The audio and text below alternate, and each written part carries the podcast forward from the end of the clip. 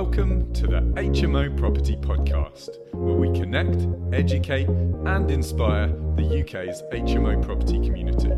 So stop what you're doing, sit back, relax, and enjoy the story.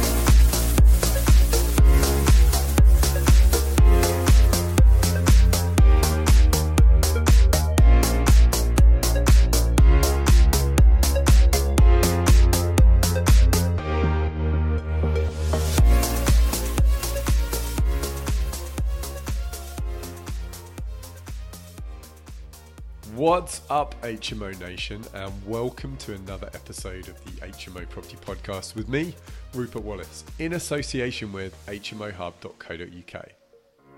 In this episode, we're interviewing successful HMO property investor Sue Sims. Sue's going to take us on her HMO property investment journey, including the ups, the downs, the highs, and the lows. Now, Sue's been investing in HMOs for some five years now, although she's got 30 years' experience in property. She currently houses over 600 tenants and she's completed 70 HMO projects so far. Let's jump straight in. Sue, welcome to the show. Hello. Great to have you with us. Before we dive into the details of your HMO journey, give us a bit about yourself and your background before you started in HMO property. Okay, so I bought my first property when I was 21, um, so long time ago now. Um, my dad had always been an investor, only in a small way of like student properties. And this was before I really knew they were HMOs. So back in the 70s and 80s. And when I was 21, he found a property, a shop with a flat over it, and he thought that would be a good investment. I still own that today, and that's actually where my HMO management agency is based. So it's weird how things go full circle. And in between then and now, I've increased my portfolio. I'm a slow and steady portfolio builder. So I've now owned more than 40 properties. And whilst I was doing that, I had a really successful sales career. I worked in recruitment and I was finding jobs for people and people for jobs. And now I find houses for people and people for houses. Aha. Okay, some similarities there. So, how did you? Uh, how long did you did you do in recruitment? Uh, Twenty-two years. Okay, and what got you into the world of HMO property investing? I was um, had a, a, um, a lettings business, and four or five years ago, we had a couple of investors that came to us to say they'd bought an HMO and could we manage it for them, and so that was when we started and then it just sort of like gradually snowballed from there. Set up um, a sourcing business, and because of the number of properties that we sourced for investors who wants to invest in Birmingham and the Black Country, we got them through refurb, and then they were all saying to us, "Well, what we're going to do now?" So it's like, okay, we need a back end solution. So that was then when we set up Genie Homes um, almost two and a half years ago, and that's our HMO management agency, come lettings business. Got it. Um, but in terms of your portfolio, is there anything holding you back making that leap from buy to let into HMO? Um, no, there wasn't anything. I quite liked um, my buy to let because there's always going to be a need for family properties. That's always going to be there. But then four or five years ago, I started going to network meetings, and I suddenly, this whole world opened up to me that there was stuff outside of property other than buy to let. And that was then when I also got more in, interest in doing HMOs myself. Got it.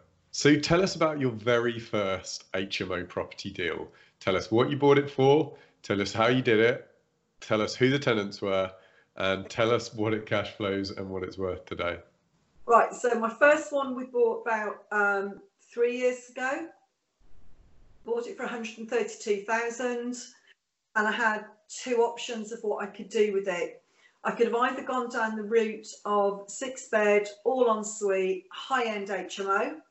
Refurb cost would have been about 60,000 or I could have gone down the route of social housing, converted into a five bedroom, two bathroom HMO.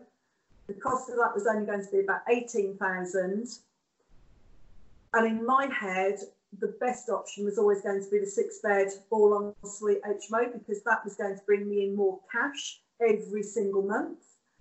One of my business partners went on and on and on at me for about three months to say, see, sit down and work out your numbers. So I had my house sitting empty, not doing anything because numbers were just this block in my head of like, oh, I can't do numbers, it's too complicated. Anyway, when he eventually sat me down and we worked out the return on our investment, although the high end HMO was going to give me more cash every single month, the five bed, two bathroom option was going to give me a better return on my money.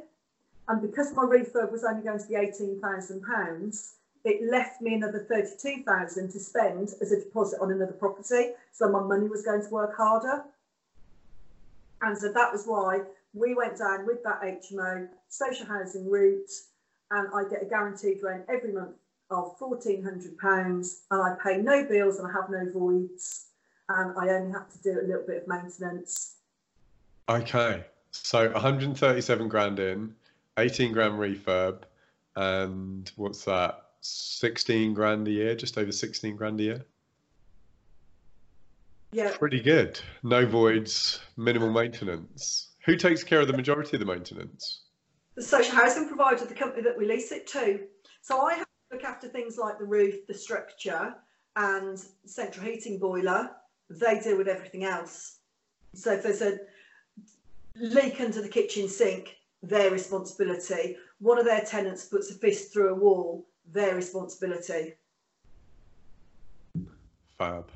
Like the yeah. idea of giving giving responsibility to other people. Sounds like a good first deal to me. That. Yeah, it was.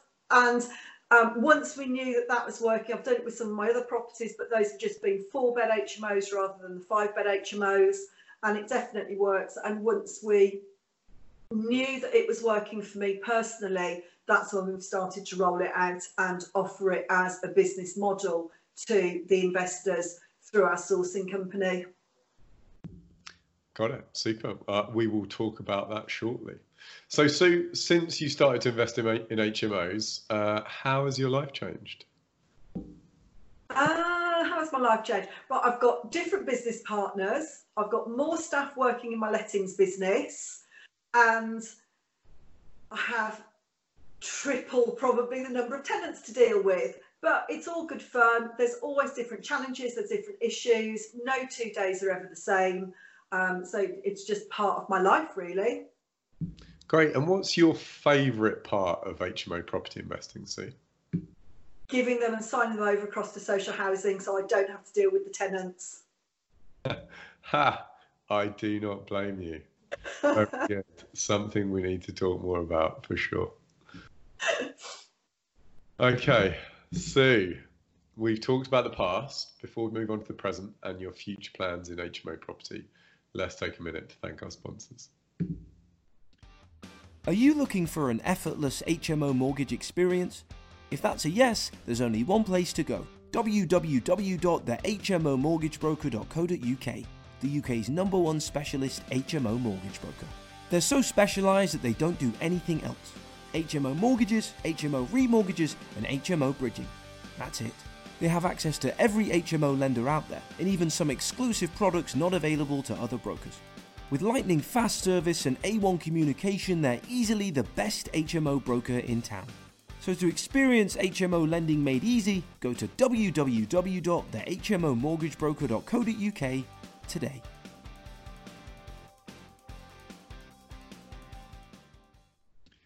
So, fast forwarding to the present day, we've got the headline numbers, but tell us a bit more about your current portfolio. So my own portfolio is quite a mix. In, in the 40 properties that I've got, I've got buy-to-let properties, which are two and three bedroom houses and flats. I've got four bedroom houses that are used for social housing HMOs. I've got my other five bed HMO that we've discussed, and I've got five serviced accommodation apartments. But then within Genie Homes, which is my management agency, if we just split it down, we've got probably like 350 high end, all en suite HMO rooms, which are more like the boutique hotel style. and then we've got at least 250 rooms that are just used straightforwardly for social housing. So those are the ones where we're um, working with social housing providers and giving them rooms for their vulnerable tenants. Got it. And which tenants take up more time for you as a management company? The ones in our high end all ensuite HMOs by far, because the other with the social housing ones, I don't have to deal with the tenants because they are the clients of the social housing provider.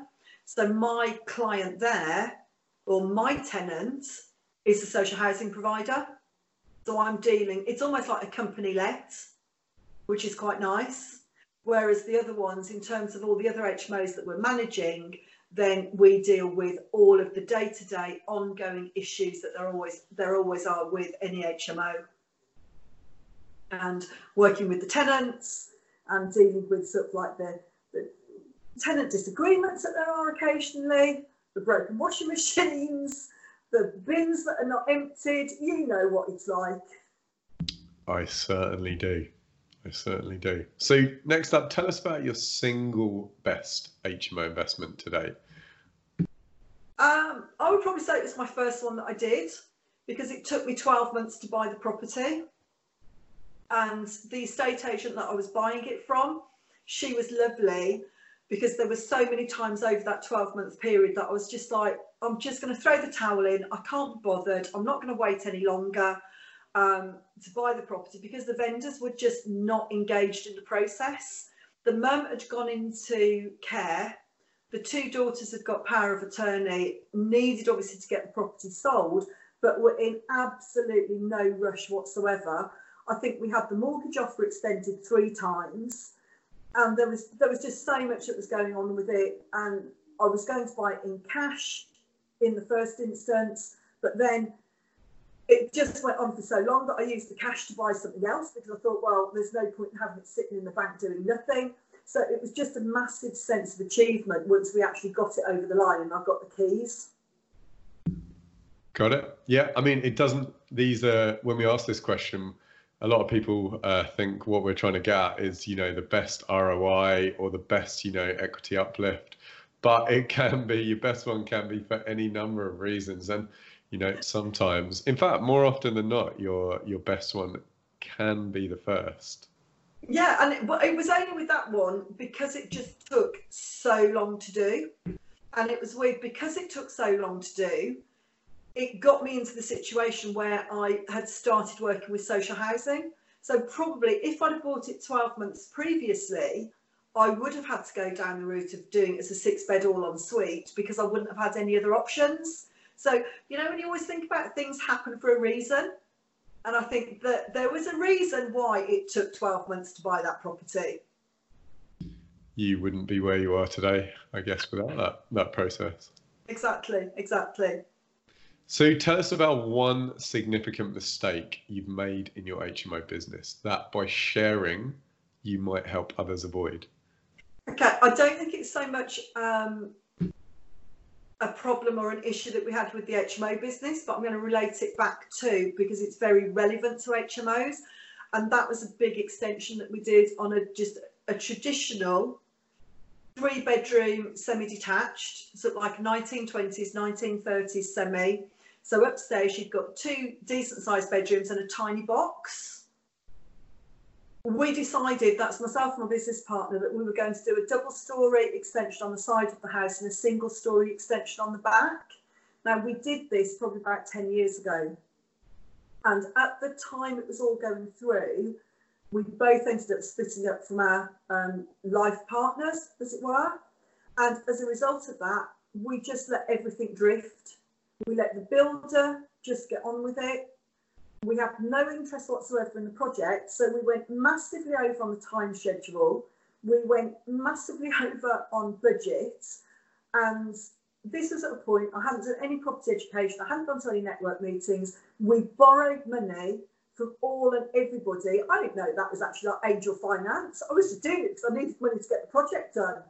And I think the lesson that I learned from that was regardless of what is going on in your personal life, property is a business and you've got to treat it as a business and you've got to take it seriously. and you've got to keep control of budget and time schedules. The downfall that we had with losing that was this was a property that we bought back in 2006, 2007. So we were doing it as a flip. And with the standard that we did it to was a really high standard, which made it the biggest house on the road at the best standard. And it should have gone on the market three months before the property crash. But because we lost that time schedule, it was finished three months afterwards. So it could never have sold to get us back the money that we needed. It, we didn't have the money then to pay anybody back. However, we held on to it. We've still got it today, and it's one of my best performing properties. Fab. Light at the end of the tunnel.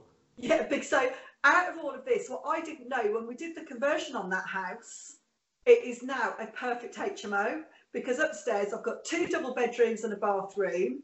We've got a master suite, which was the master bedroom, a dressing room, and an ensuite.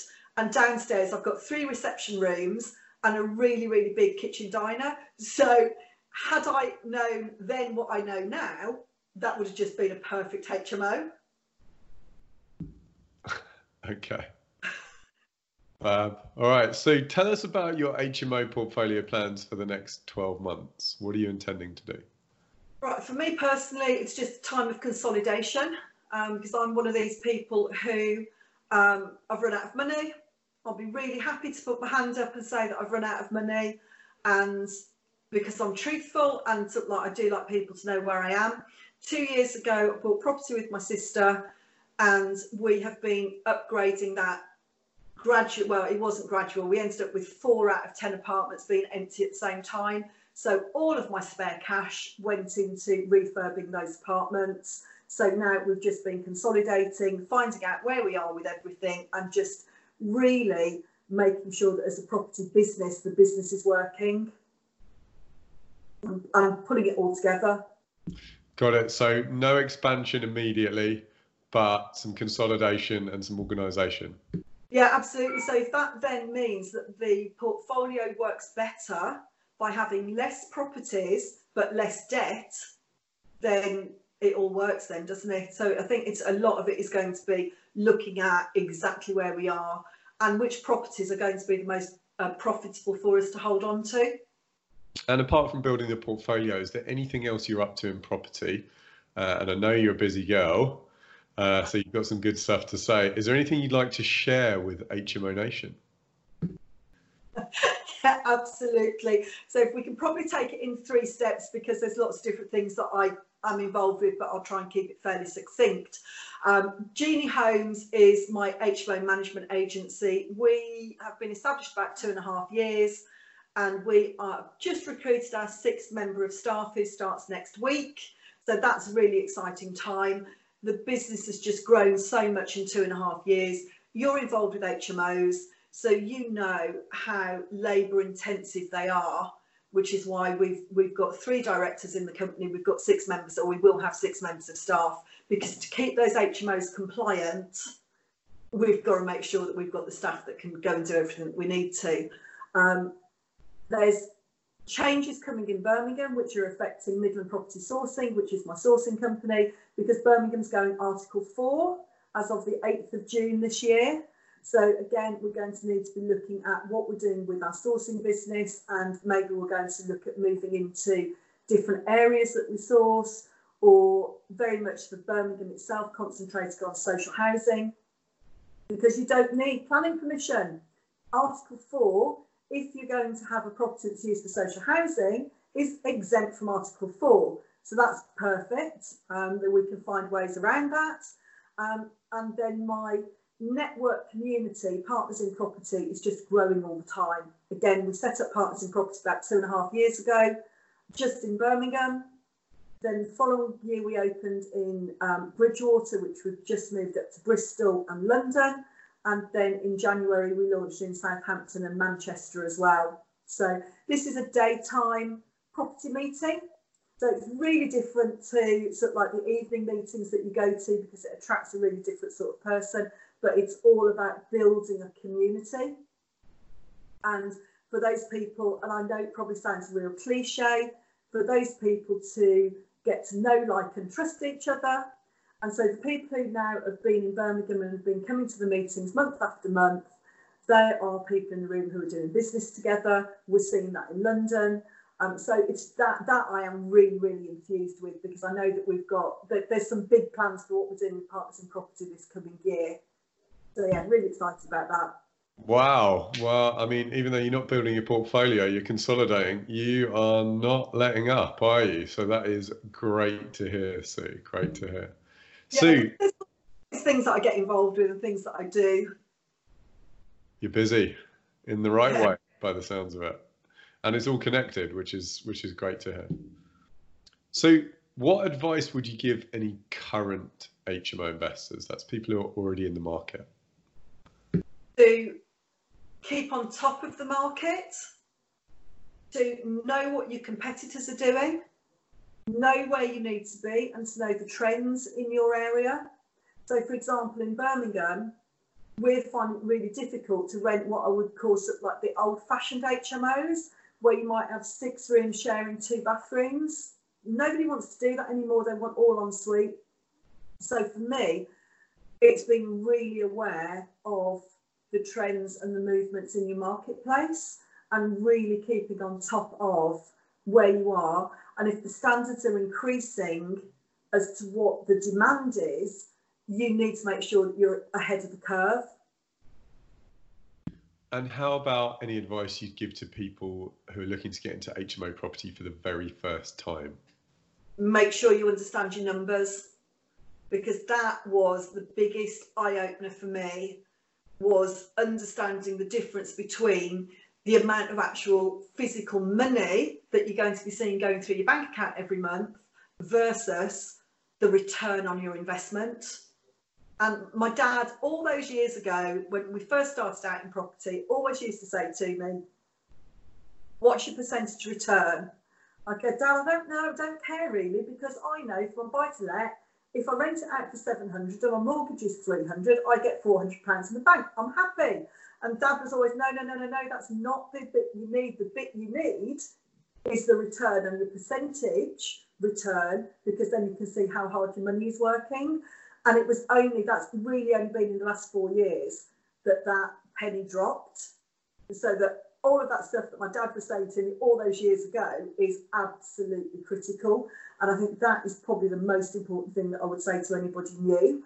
And I suppose the other thing that I would say to anybody, and this is not just somebody who wants to get into HMOs, it's anybody who's looking to get into property, is do loads and loads of due diligence, loads of research, before you start paying for any property education so that you know the people that you're going to pay to teach you on whatever level it's going to be are the people who are doing it now, can demonstrate that they're doing it now, and they're not going to be teaching you business models and strategy that worked 10 years ago that are not working now. And I think that is probably the most important piece of advice I could give to anybody. And it's just something that I'm really passionate about because I hear so many stories from people that have paid so much money and they still don't feel confident to go and buy a property.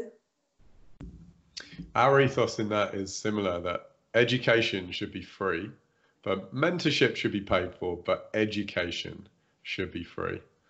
Um, free, and, and there's so much education that you can get that is free.